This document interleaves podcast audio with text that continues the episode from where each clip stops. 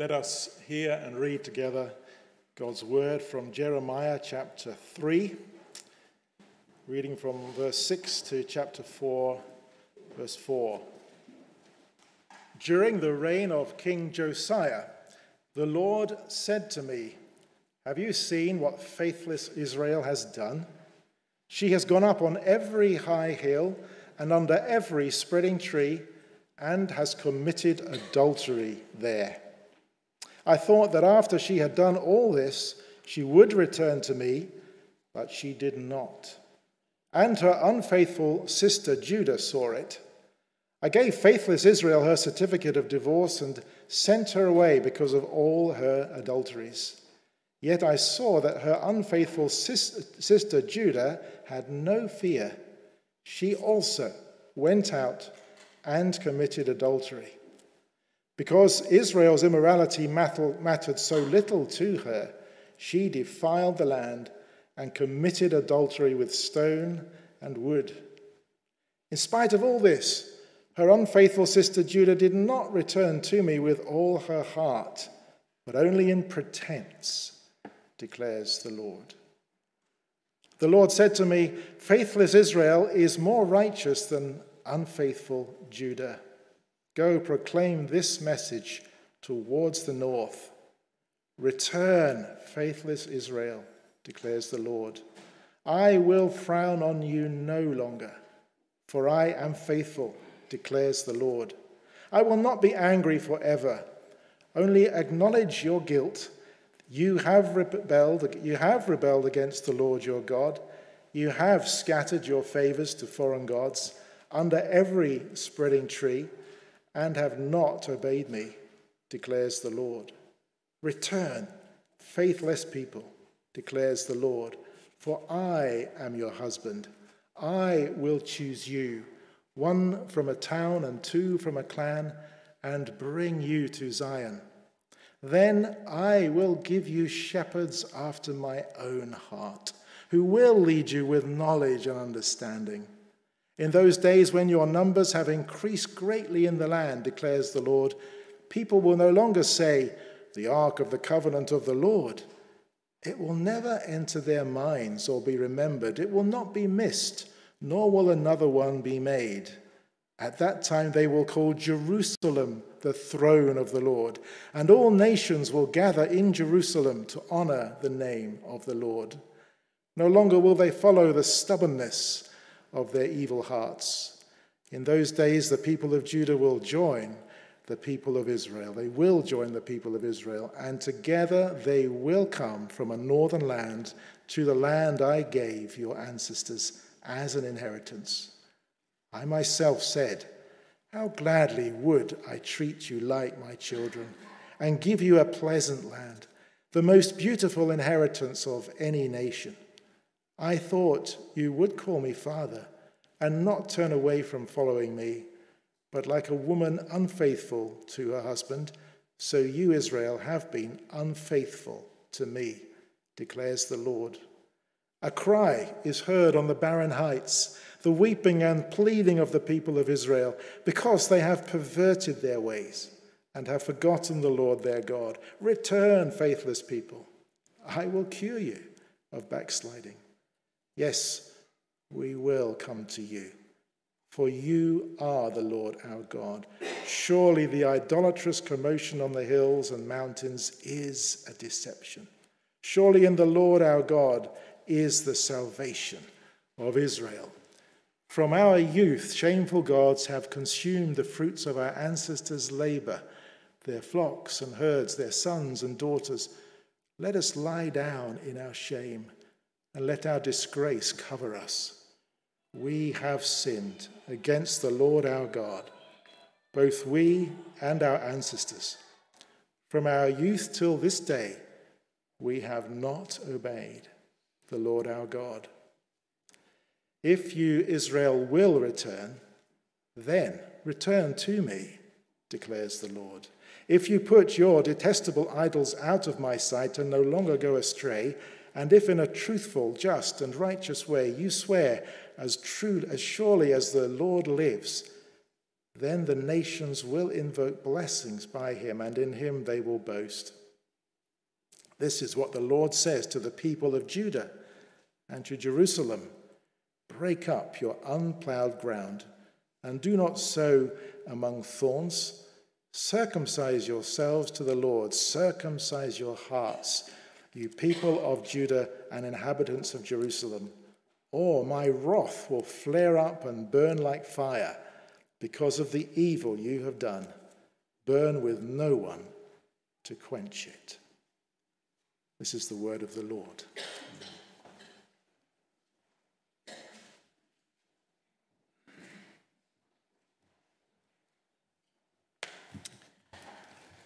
Thank you, Paul, for that, and thank you, everyone, um, for leading and speaking thus far. Good morning, friends.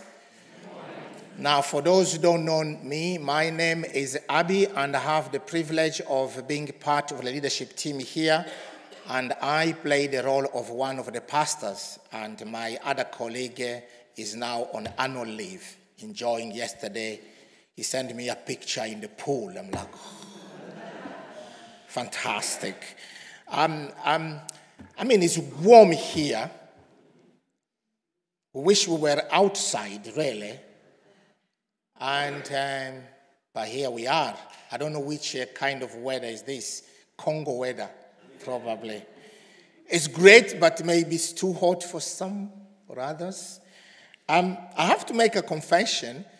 So we are uh, 10 or 12 minutes beyond, beyond uh, be, behind our schedule. So if you see me going on and on and on, no, I'll try my best. Please let us pray.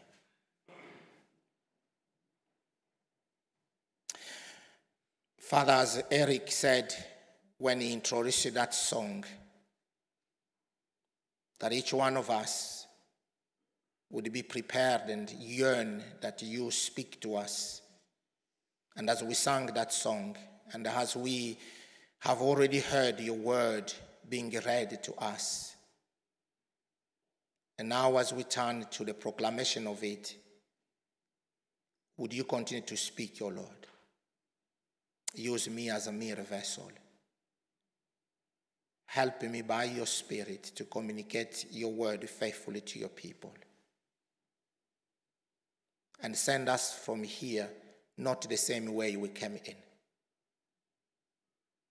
In Jesus' name we pray. Amen.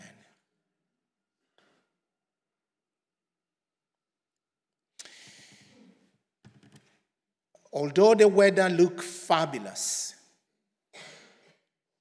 but these are dark days. Every day we hear of horrific tragedies.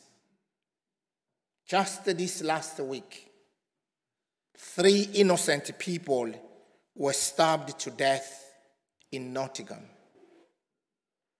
You could not help but weep with the family.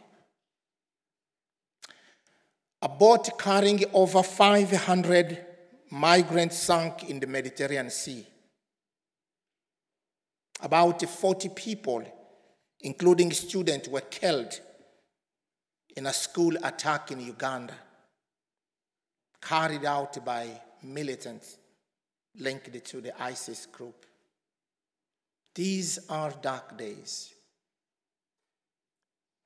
While such tragedies can occupy our minds and can be sometimes on our lips, it's worth remembering, each one of us, that calamity can happen to anyone of us because we are all human. Anyone can be killed. As death is the common denominator for uh, anyone. Friends, the state of our own soul should always be the first concern. As we journey together through this life and prepare to enter the next one. Speaking to the crowd who were talking about some tragedies that have happened, including some innocent bystanders standard killed when a tower fell on them. Jesus strongly laid down the universal and absolute necessity of repentance by emphatically twice saying the words that come on the screen. Unless you repent, you too will all perish. Now, this is a hard saying. Hard saying. Hard saying to listen, or, or I will say, in the ears of us folks in the 21st century. But let me say, these words are words of love. For it is love, tender love, which warns and raises the cry of alarm or alarm, depending what accent you want to use. Is alarm or alarm? Alarm. Thank you for teaching me always. For raising the cry of alarm, the cry of fire, fire. Particularly those days when we do not have the alarm, when you have to shout for someone. At midnight, perhaps, may sometime agitate, scare a person out of his sleep, rudely, harshly, unpleasantly. But who would complain if that cry was the means of saving your life? These words, unless you repent, you too will perish, may seem at first harsh and severe, but they are words of love. And maybe the means of delivering your precious life from some disasters, danger, if not from hell. Unfortunately, teaching, talk, and thought about repentance have disappeared and vanished in our churches, even in the lives of us eh, people of the church. Rarely, if ever, do we hear a sermon about repentance. Rarely, if ever, do we talk eh, to each other about repentance. It's become a great eh, unmentionable. The words repent and repentance carry no clear meaning to us. In fact, they sometimes signify something completely stranger. But this topic of repentance was primarily the preaching on the lips of Jesus. Not only from this text, but also he was his first sermon to this dark world. It was primarily the preaching of uh, Peter, of John the Baptist who preceded Jesus, of Paul. And in fact, last words on paper we hear from the great apostle Peter include the description of Jesus as, I quote, not wanting anyone to perish, but everyone to come to repentance. 2 Peter chapter 2, verse, uh, 2 uh, Peter chapter 3, verse 9. The call to repentance is not only something we find in the Bible, but when people in the past age understood that, the great man who brought uh, reformation in this world by the name of uh, Martin Luther. As we can see the picture there, it's not him, but it's a picture. Anyway, putting those five, uh, 95 theses, you know the whole story. But the first one sometimes is overlooked. The first of these theses that brought uh, change, reformation in the world says, When our Lord and Master Jesus Christ said, Repent, he meant the whole life of a believer to be a practice of repentance. So when we're talking about repentance, it's not something uh, those out there, it is about us. And long before that, prophet also spoke about repentance. And that's why we've been looking at uh, second, uh, uh, Jeremiah, the first six chapters. For those who are joining us, uh, this theme of the ancient path, we are looking rise from uh, chapter 6, verse 16.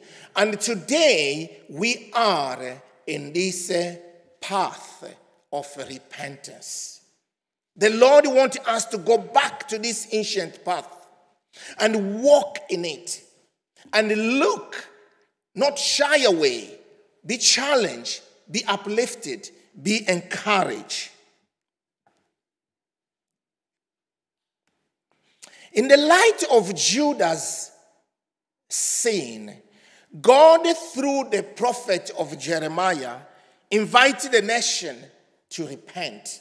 I don't want to go into detail. The section that Paul read to us has 15 times the term in its various uh, uh, meaning and other ways of conveying the same thought of repentance 15 times.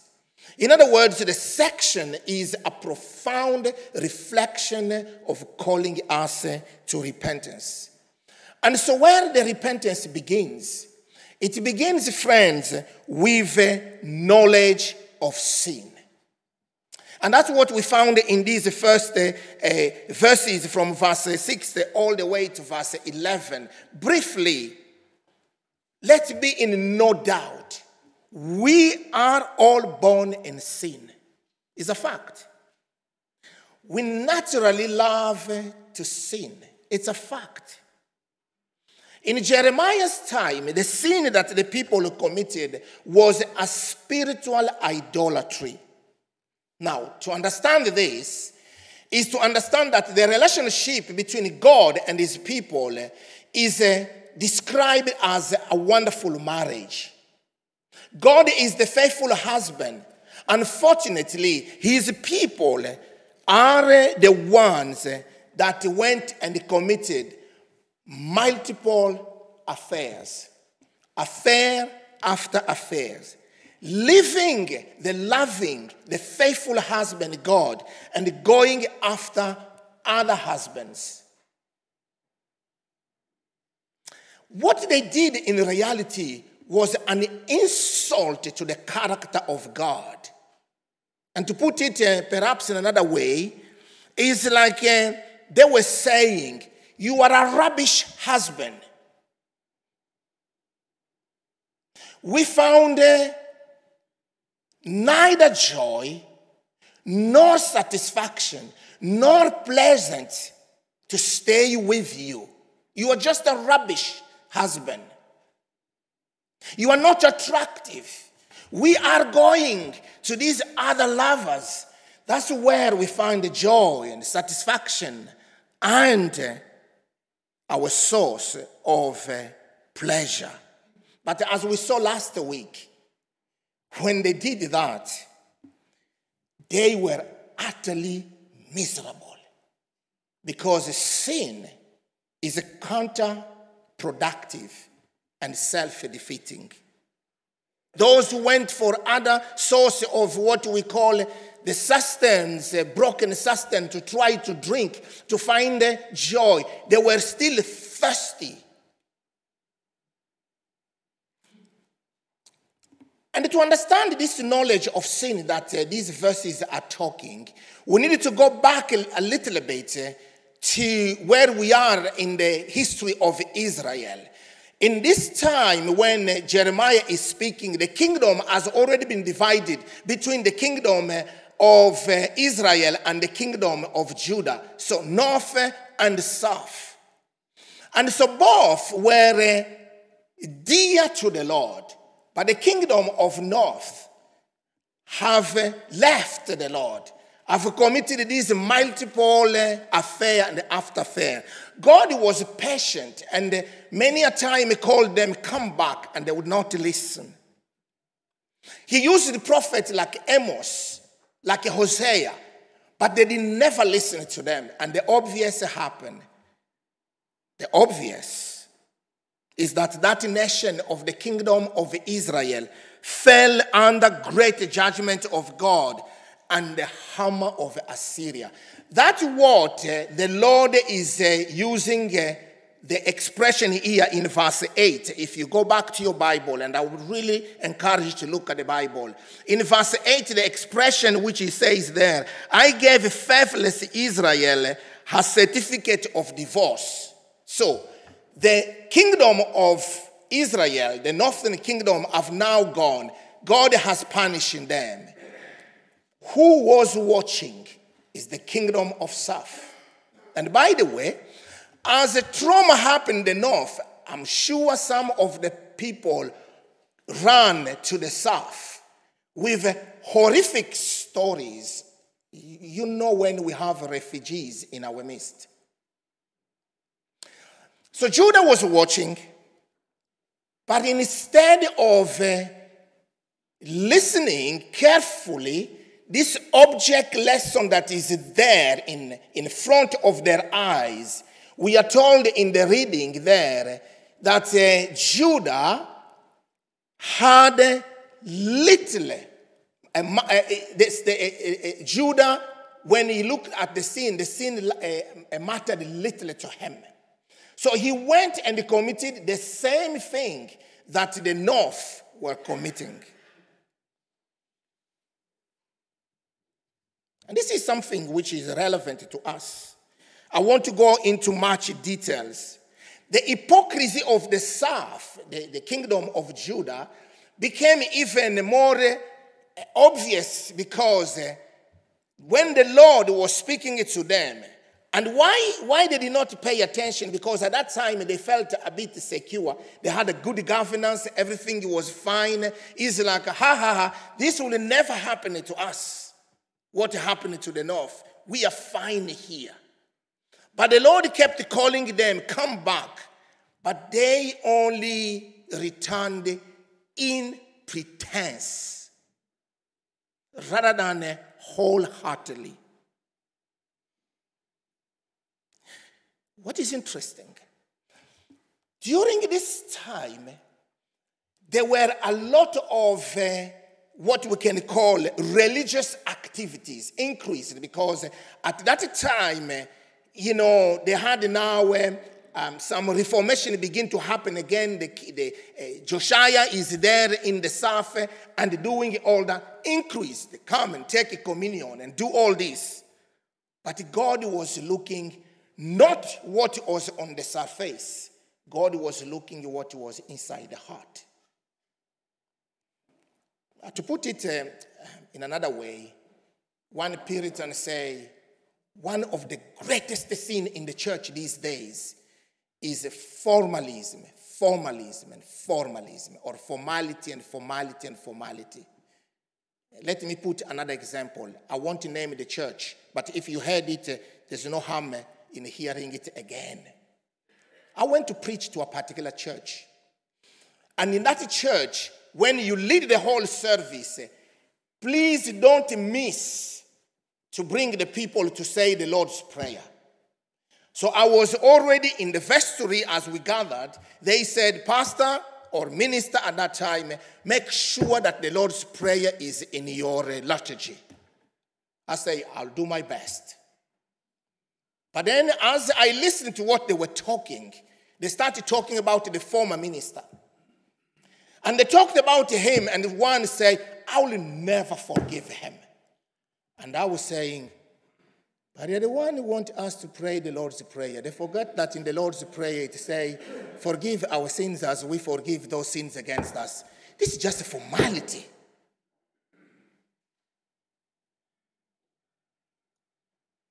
We too often not pay attention when God is speaking to us. But Paul in the New Testament says, what happened to other people should be an example to us to pay attention. Let me press on quickly. Knowledge of sin. They did not realize that they were sinners. But then something else the Lord wanted to do. And what the Lord wanted to do is to invite these sinners to repent. He invites them to repent. You have a, repeatedly, he keeps saying, return, return, return, return. This thrilled my heart. And I tell you why.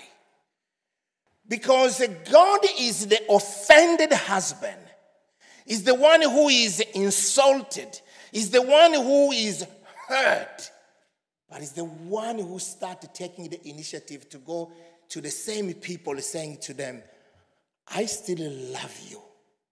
Come back to me. Look at verse 3, verse 5 of chapter 3. There is a question there. Chapter 5, chapter 3, verse 5. There is a question there in that chapter 3, verse 5. It says this Will you always be angry? Will you will your wrath continue forever? Now, when you come to chapter 4, verse sorry, eh, chapter 3, still verse 10, verse 12, there is an answer. So let me repeat again. Chapter 3, verse 5, there is a question. But in verse 12, there is an answer there, which it says, I am faithful or merciful. I will not be angry forever. Friends, both truths are in the Bible. God is angry, God is love, and we should uh, keep them, not separate them. But one thing we need to make sure they are not to be seen as equivalent, as equal. Why? Because the love of God, the love of God will always last to eternity. But the anger of God can come to an end. It will never last for eternity. It can come to an end when someone comes and repent. God will always be love. He will not be angry forever. Not that I say so, he says so. On a condition that we turn to him. And now, how do we turn to him? Look at verse 13. He says, basically, how do you return to me? Acknowledge your guilt. Remember last week when he said to them, acknowledge your guilt, they say, What guilt? Guilt? What guilt? They were in denial. The first step towards repentance, friends, is to acknowledge that we are sinners. So let me say this briefly to you. Stop defending yourself. Stop pretending. Stop hiding from the Lord. Stop hiding behind, I am fine. Stop running in that direction. Reverse the direction of your life. Turn around. Come back to Him. Accept the responsibility. Just admit it. Why hide it when He sees it anyway? It is futile. It is pointless. It is exhausting. Ask David who sinned when he hid the things in his heart. In Psalm 32, verse 8 and 9, he said, Boy, my bones within me were just crushing me. I could not sleep. It is exhausting.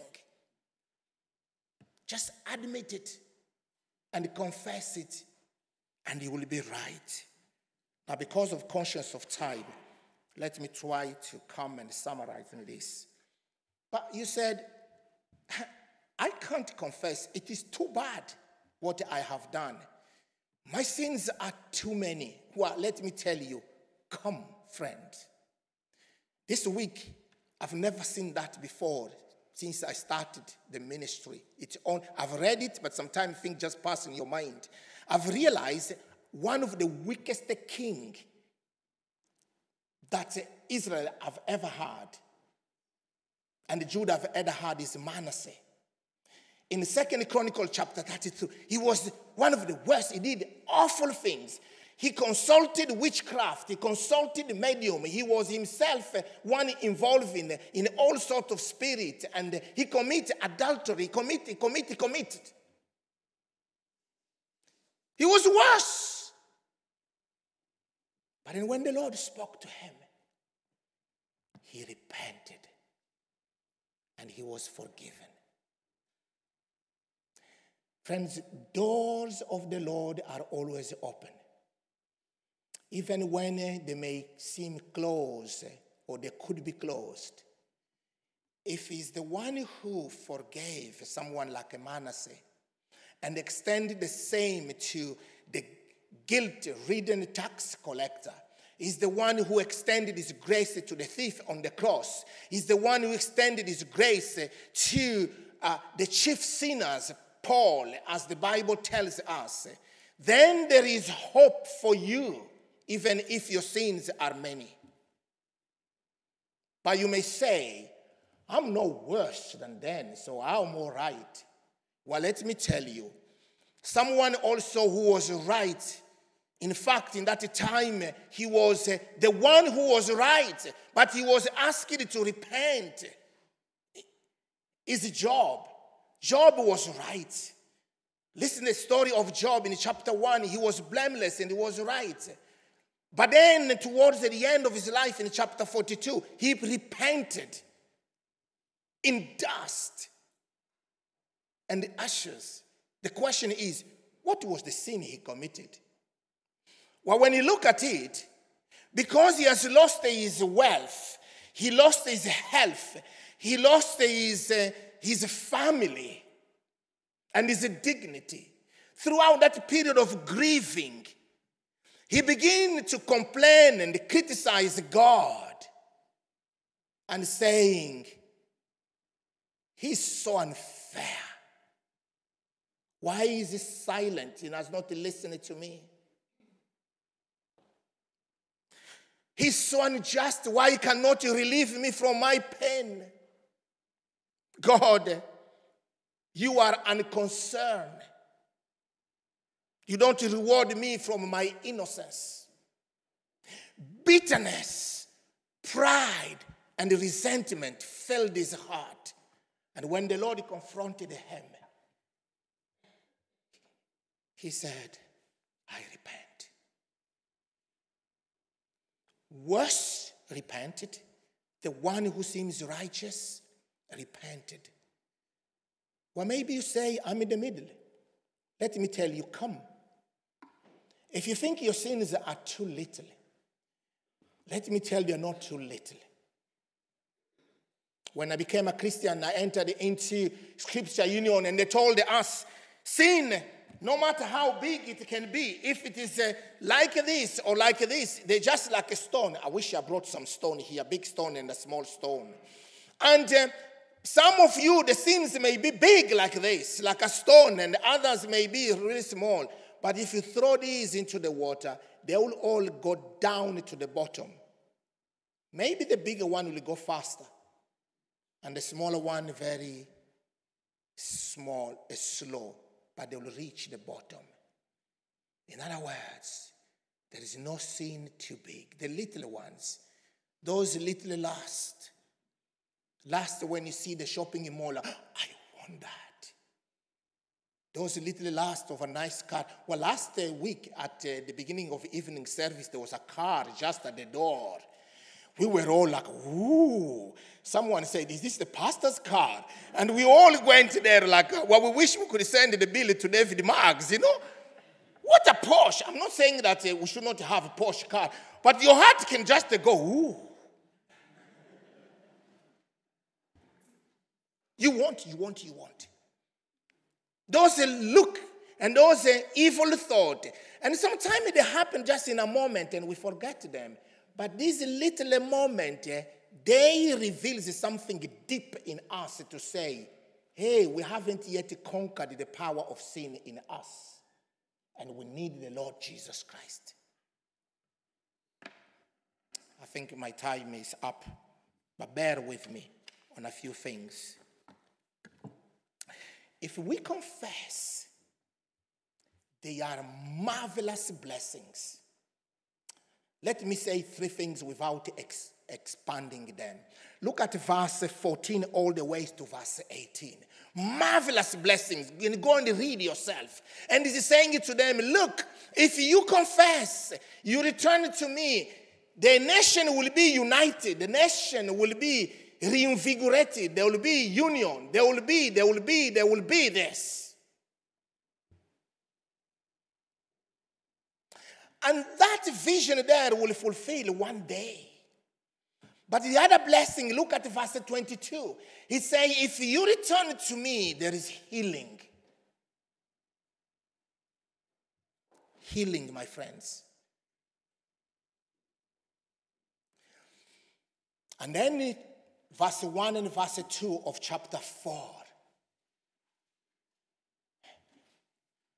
He said, If you return to me, if, if there are so many if there, then the nation. You would expect, saying, if you return to me, your sins will be forgiven. Well, that's the obvious. Jeremiah knows and the people knows that if we return to the Lord, we will be forgiven. But there's something else there. If we return to the Lord, this repentance brings a mission. In other words, the Lord was saying it to them your backsliding, your going away, has been hindering the mission, my mission to the nation. Return to me because that's what you were meant for at the beginning. I selected you so that you can become a vehicle of a blessing to the other nation. Return to me.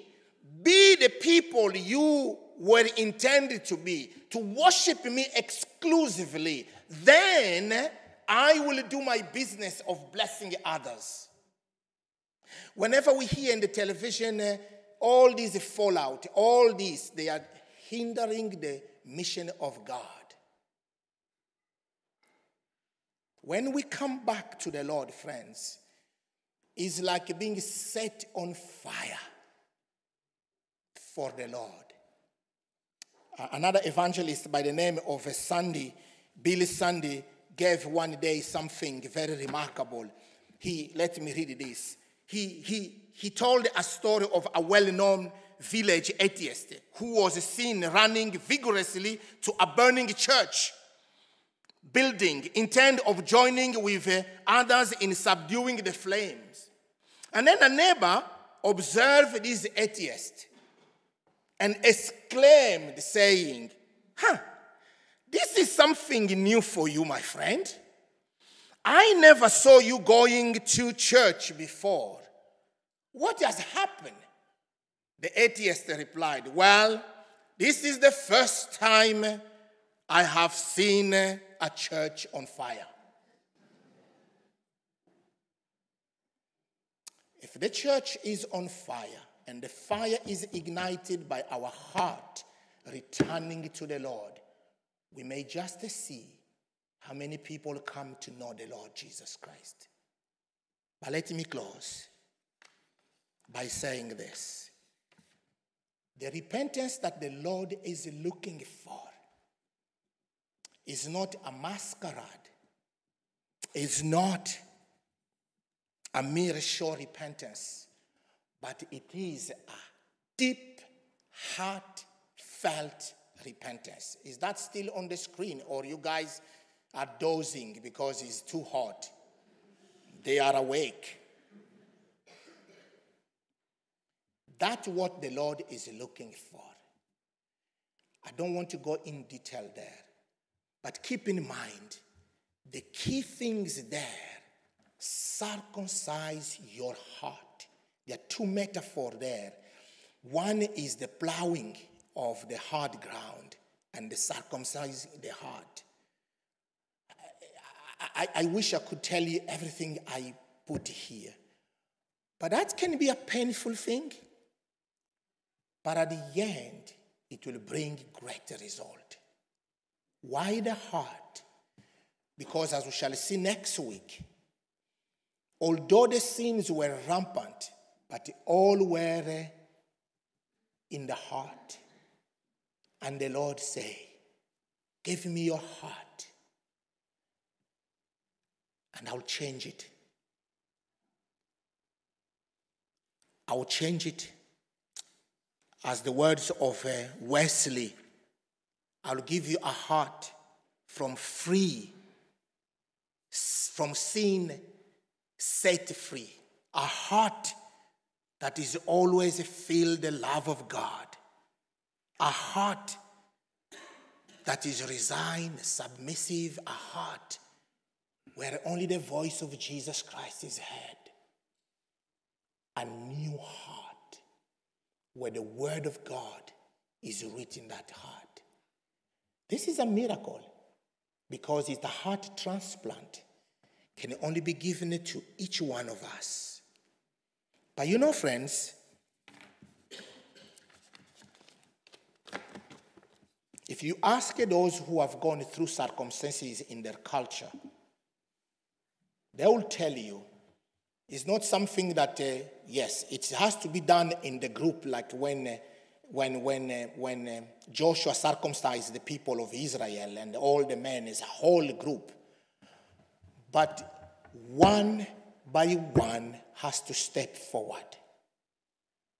Looking at the knife is painful. But the knife is in the hand of the loving God.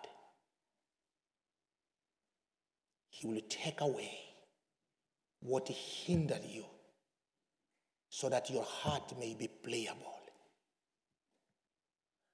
and give you a new heart. Would you step forward? Stop running. Confess. And you'll find yourself with a marvelous blessings, which includes forgiveness of your sins healing, and a new mission. To God